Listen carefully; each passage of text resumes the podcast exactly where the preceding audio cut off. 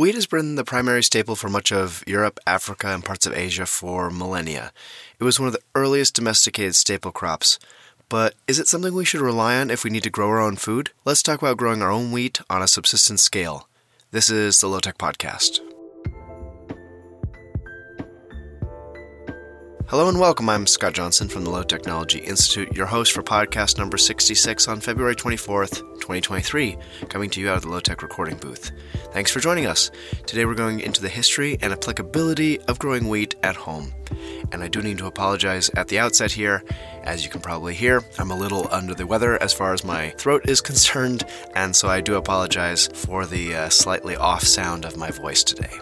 Also, please don't forget to follow us on Twitter. Our handle is at low underscore techno. Like us on Facebook, find us on Instagram, subscribe to us on YouTube, and check out our website, lowtechinstitute.org. There you can find both of our podcasts as well as information about joining and supporting the Institute and its research. Also, some podcast distributors put ads on podcasts. Unless you hear me doing the ad, someone else is making money on that advertising. While all our podcast videos and other information are given freely, they do take resources to make. So if you're in a position to help support our work and be part of this community, please please consider becoming a monthly supporter for as little as $3 a month through our Patreon page, patreon.com slash lowtechinstitute. Another way to support us is to donate your used car.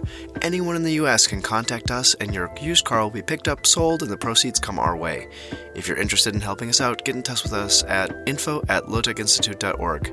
If you'd like to sponsor an episode directly, please get in touch with us through our website, lowtechinstitute.org. Today, I'm going to talk a little bit about home scale grain production, something that about 150 years ago, 90% of Americans would know so much more about. Today, we're just going to be able to scratch the surface to learn a little bit about the history of growing wheat, rye, barley, oats, and other grains at home. And by the end of the episode, you should have a good idea if home scale grain production is something you want to try. I'll mention also a few resources to help get you started. And this is part of a talk I gave at the Garden Expo last weekend, just north of us in Madison, and that talk was filmed by Wisconsin Public Television. You can actually see the whole talk on their YouTube page. Just look for University Place under Wisconsin Public Television, and you can find it, or tune in sometime this summer when it will be actually on PBS Wisconsin uh, broadcast across the state. So I'll put out things on our blog when that's coming along, and you can see the full version of this talk then. But let's get back right into grain. So before I ran the Low Technology Institute, I was a college professor with a PhD in archaeology. So when I talk about the history of grain, I'm going all the way back to the beginning. And to start at the beginning, this means the domestication of grains about 10,000 years ago, and that number changes over time uh, as new discoveries are made, but let's say 10,000 years ago just to be round. And we're in the Middle East. And it's important to understand a little bit about where our modern grain comes from. Not only is it useful information, but it kind of gives you a sense of history when you engage in an activity that people have been doing for 10,000 years in a chain that has been unbroken until the last few decades. Think about that. In my family, for example, on my father's side, they came from Sweden 100 years ago. They and their ancestors have been growing wheat and rye for probably 500 years. My grandfather was the first person in our family history not to grow and harvest much of his own food. And I do have hours and hours of lectures on domestication, but I'm going to kind of condense that and hit the highlights today. So let's say once upon a time, 10,000 years ago, everybody on this planet was a hunter gatherer. They moved across the landscape from camp to camp. And it wasn't that they were just, you know, going from one part of the globe to another part of the globe. They were probably going in what's called a seasonal rotation. So they had a, a winter camp by some hunting grounds, a spring camp by some spring resources, some plants coming up, some summer camp, and maybe a fall camp by, say, a salmon run or some other resource, right? So they would go from place to place each part of the year. And in the Middle East, prairies and grasslands containing the wild ancestors of wheat, rye, oats, barley, spelt, and others were originally used by people who hunted game and gathered their food. They probably started gathering seeds to bulk up stews, among other things that they may have done with them, we don't really know. But they may have even been fermenting grains and making alcohol. And actually, one theory of domestication says that we became farmers so we could brew beer. And as a former archaeologist, I don't have to know for a fact, but I, I kind of am pretty sure that this uh, idea was come up with over beers at the pub at some conference, right? So uh, beer was probably involved with that idea, but it's not a bad one. Um, brewing beer seems to be as old as making bread, so as old as domestication itself. We find evidence of fermented wine and, and grains. So as people were doing this seasonal sedentism and moving from place to place, they may have begun to influence the plants around them, and they would have pushed plants to be more desirable. They would have ha- wanted larger seed heads and seed heads with a less brittle rachis. And a rachis is just the piece of stem that connects seed itself to the stem, right? It's a little piece of um, uh, vegetable matter. And the stronger that is, the more the seed head stays together, makes it easier to harvest, right? And so, over generations, likely, people would have started kind of uh, getting rid of the plants that weren't as good and encouraging the growth of the ones they liked. And it wasn't like they were thinking in their minds, oh, let's domesticate these things. Let's make them really push their physiological makeup to be something we want. It was just expeditious at the time. Oh, these are the better plants. let's get these and let's burn off the others, for example. Eventually, people began to actively care and propagate the, the plants they to depend on more and more. Um, and, you know, they're doing this seasonal sedentism, so they're, you know, pushing uh, maybe these wheats and grasses in the summer or fall. And then let's say one year uh, grandpa breaks his leg or grandma breaks her leg, and they say, oh, maybe we should stay at this camp a little longer, right? And so maybe people began to stay at these camps longer to care for sick or old or young family members, and maybe they began to do less of this seasonal sedentism. And over time, this would have evolved into full sedentary societies where people lived in one place for most of their lives. That didn't mean they didn't go out for trips to go hunting or to gather resources from far away, but that was an exception rather than their daily life.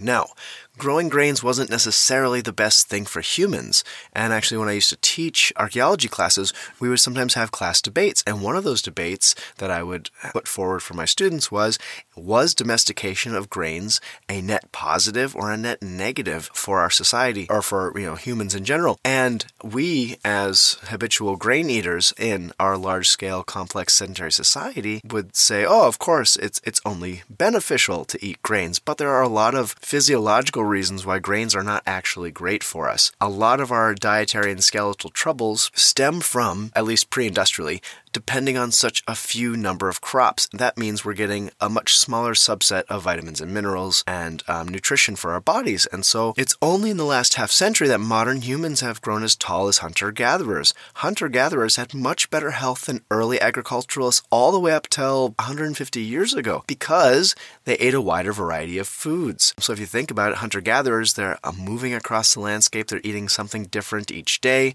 eating seasonally, uh, eating lots of um, vegetables, fruits, tubers, meat, and things like that. Whereas uh, if you think about early hunter gatherers, they're eating two thirds to a qu- three quarters of their calories are coming from these domesticated grains. And that's a really calorie dense food, but it's not a very nutrient dense food. Um, so there's a lot more to go into on this, but suffice it to say, a lot more of the early sedentary agriculturalists who were depending on grain had much smaller skeletal uh, skeletons uh, than than the hunter gatherers who were who were much larger um, and more robust and healthier. So this package of agricultural plants, tools, and know how spread out across the ancient world, going to Asia, Africa, and Europe from the Middle East. Of course, in the New World, corn was on a similar trajectory a few thousand years after wheat, rye, and these other crops. And in uh, farther East Asia, rice was the predominant grain, but wheat did make inroads and was also a really important uh, pre industrial grain, even if it's secondary to rice. By the pre industrial era, so by the mid 1800s, well, well before the 1800s, but I'm going to talk next about the 1800s, wheat had become and had been the primary source of calories for much of the world's population for thousands of years. So at the time of the French Revolution, which I want to talk about now, the average French person ate about two pounds of bread per day. So I said before that, you know, two thirds to three quarters of one's caloric intake would have come from wheat. Yeah, two pounds of bread a day per person. And you have to remember that throughout history, food was a much more significant line item in the family budget. According to the USDA, we currently spend just over 10% of our household income on food. In the pre industrial world, that was more like one third to a half the budget. And so if you think about it, growing your own food now seems kind of silly. Because food for us right now is so cheap. So I spend a lot of time growing food, but I'm only kind of recouping about, you know, if I grew all of our own food like the year I did that, I would have only saved 10% of our budget, right? But pre industrially, growing all my own food would have constituted about half of our expenses for the year. That makes a lot more economic sense. And so in the Later in the podcast, I'll talk about the future, and as costs of food will invariably go up as we have less access to fossil fuels, growing food at home might make more budgetary sense, more than today, more than growing wheat uh, today. But we'll talk about that in a minute. So let's get back to the French. At the time when the French were eating two pounds of bread a day, they had wild inflation in a world that had not seen much inflation in recent memory. And prices rose about 65%. On top of that, they had a terrible wheat harvest for a couple of years and then a couple nasty winters. This caused massive wheat shortages. Um, and there's a joke I like to tell. So, you know how a group of crows is called a murder? Well, a group of starving peasants is called a mob, and they often carry pitchforks. Uh, they're optional, of course, but encouraged. So, and we all we've all heard the supposed phrase that Marie Antoinette said, you know, let them eat cake. Well, the first half of that sentence was, they don't have bread, fine, let them eat cake, right? And this was supposed to show the unfeeling or un, uh, misunderstanding of the aristocracy versus the actual reality on the ground. Oh, they don't have bread? Well, they must have cake available, so they can just eat that, right? She probably never said that, but it tells you how important bread was at the time and how out of touch the, the, the leadership was. So, we all know what happened with the French Revolution well, historians like to stress, you know, the overthrowing of the monarchy and the bringing in of a of a republic which is uh, from the Latin res publica, a thing of the of the public. And the French are known for their motto liberty, equality, fraternity. A lot of the French Revolution could well be catalyzed by the lack of wheat. And so this kind of brings us to the question today, why would you want to grow grains? And to answer this question, we have to talk a little bit about the Green Revolution of the 1960s. And now, here in, in, in Wisconsin, a lot of people know about this because the UW has a really strong uh, agricultural tradition. But basically, in the 1960s, the Green Revolution was the introduction of, I guess you'd say, industrialized crops. Wheat was primary among them. And what happened was a man named Norman Borlaug interbred um, a couple different types of wheat, one of which was Japanese dwarf wheat. And then he um, bred that with um, some other wheat varieties to get a really highly productive wheat variety that has a huge seed head on top of a very short stalk. And that short stalk is really important because a really heavy wheat head might lodge or uh, bend the stalk all the way down to the ground in a heavy storm, and you basically lose that crop. So, this stubby, short wheat with this huge outsized grain head produced more pounds of wheat per acre. And so they'll often cite that as having saved many people across the world from starvation.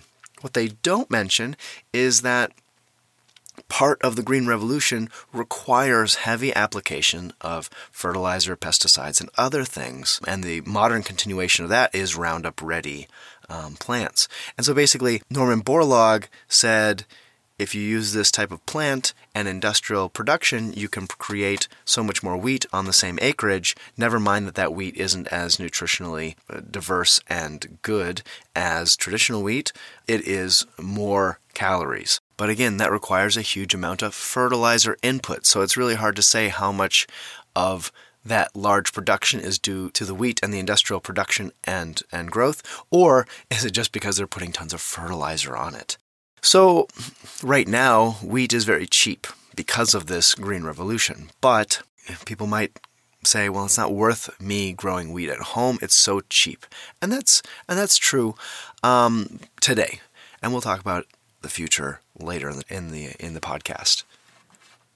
So growing wheat today at home does not make a huge profit incentive. Uh, you're not going to save yourself a lot of money, but in the future it might be really important. And we'll talk about other reasons now. So one reason is just that it's plain fun.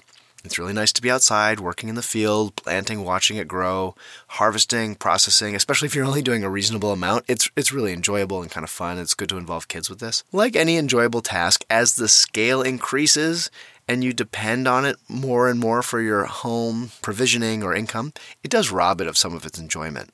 And that's why we're talking about small scale or home scale grain production today. Another reason has to do with the Green Revolution. So it created kind of a monocrop monster.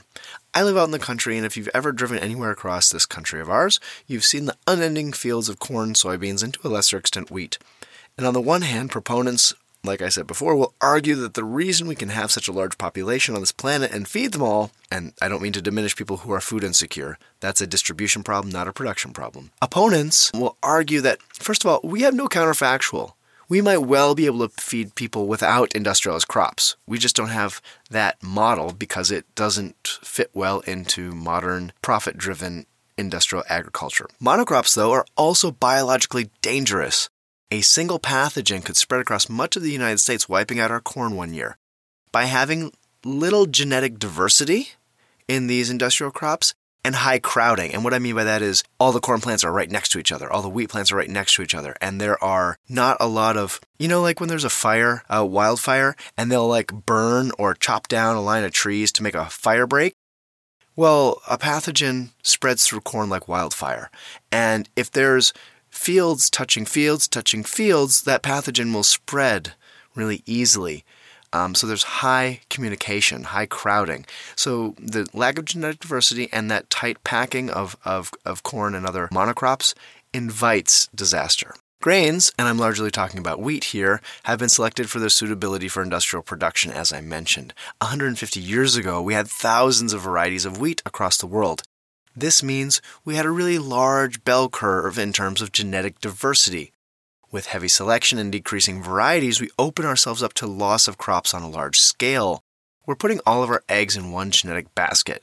And by growing small scale grains at home, you can help maintain and increase the genetic diversity of wheat. If you're interested in learning more about the loss of this diversity in the early 1900s, check out Where Our Food Comes From by Nabhan. This is a really great kind of swashbuckling tale of early industrial plant diversity researchers, one from the Soviet Union who went across the world trying to gather in all kinds of seeds, not just wheat, but there was quite a lot of wheat involved. And his goal was to bring back to the Soviet Union as a seed bank, a breeding program to breed up more efficient types of wheat.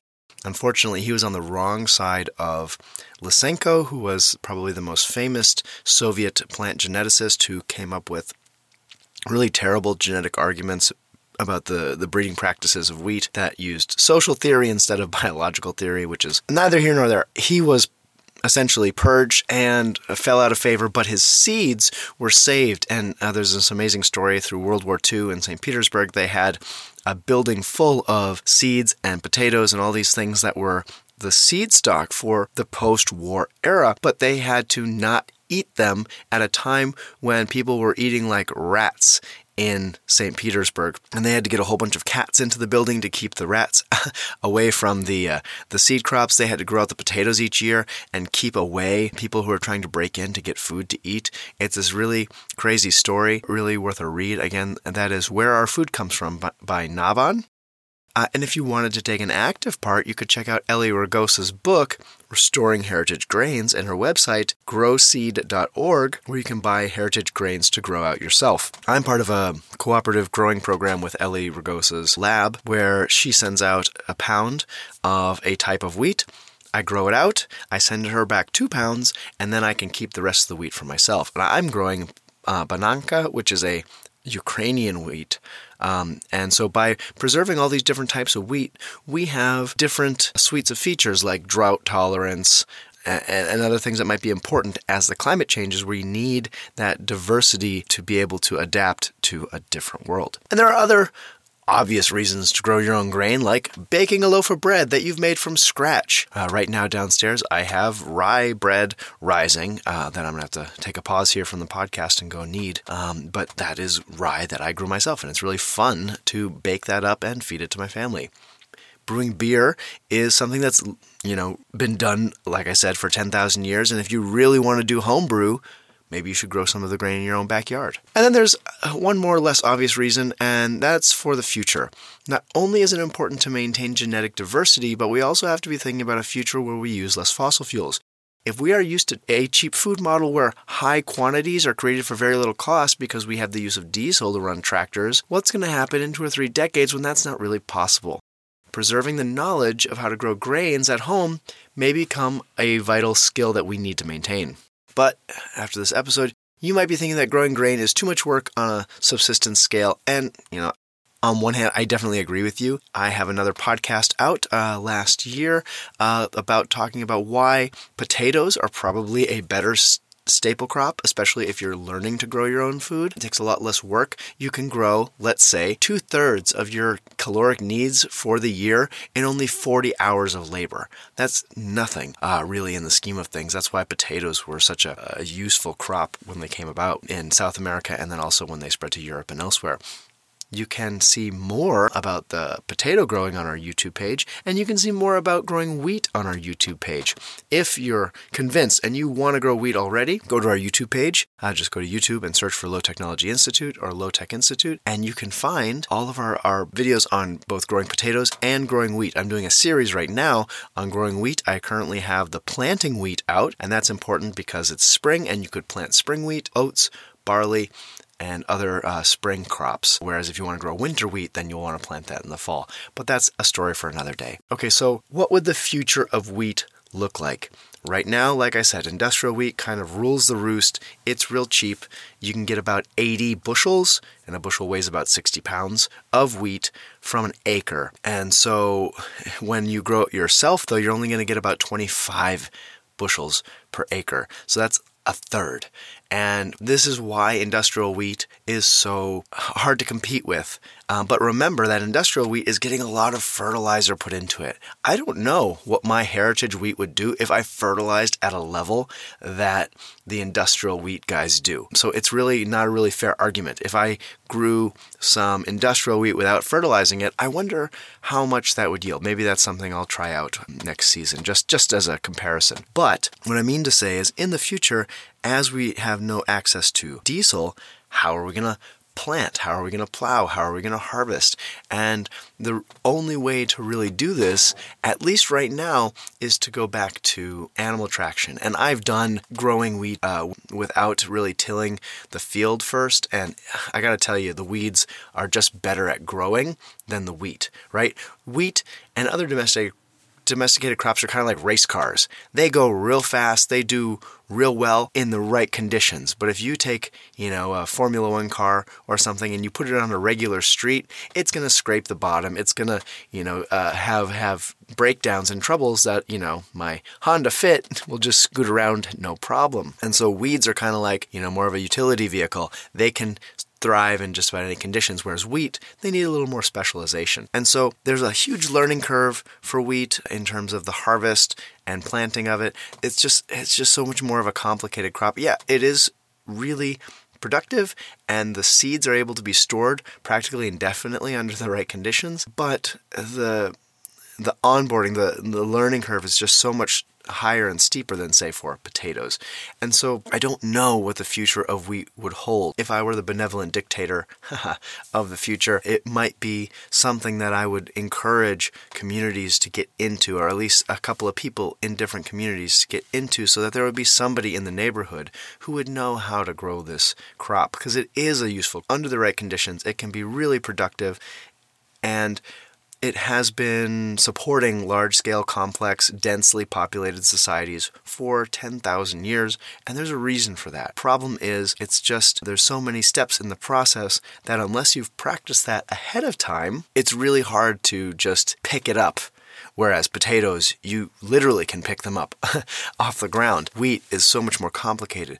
And so it's really important, and that's why we grow wheat. It's not we're not growing wheat for saving ourselves money. We grow wheat because it's important to preserve and teach that skill set. So this summer, just like every summer, in July, we will probably have another wheat and rye harvesting class where people can come over and learn how to use a sickle and a scythe to harvest wheat, to bind it, to let it dry out in the field, what to look for, and then how to process it, which means threshing to knock the grains off the head, winnowing to blow the chaff away from the seeds, and then grinding, how to turn it into useful flour, because all of those things have have learning curves associated with them, um, and it's not as easy as you think. And so, for us, it's really important to maintain this continuity of knowledge and, and that's kind of what we're all about here uh, at the Low Technology Institute. So, wheat is kind of a perfect encapsulation of something that isn't today economically viable, but is a really important skill to maintain for a, a less certain future. So that's it for this week. The Low Tech Podcast is put out by the Low Technology Institute. The show is hosted and co produced by me, Scott Johnson, and co produced and edited by Hina Suzuki. This episode was recorded in the Low Tech Recording Room. Subscribe to the podcast on iTunes, Spotify, Google Play, YouTube, and elsewhere.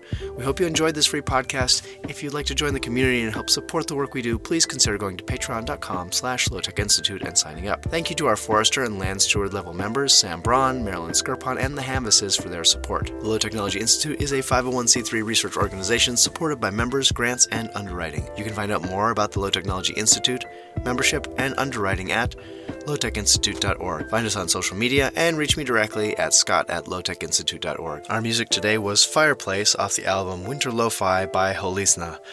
That song is in the public domain, and this podcast is under the Creative Commons Attribution and Share Alike license, meaning you're free to use and share it as long as you give us credit.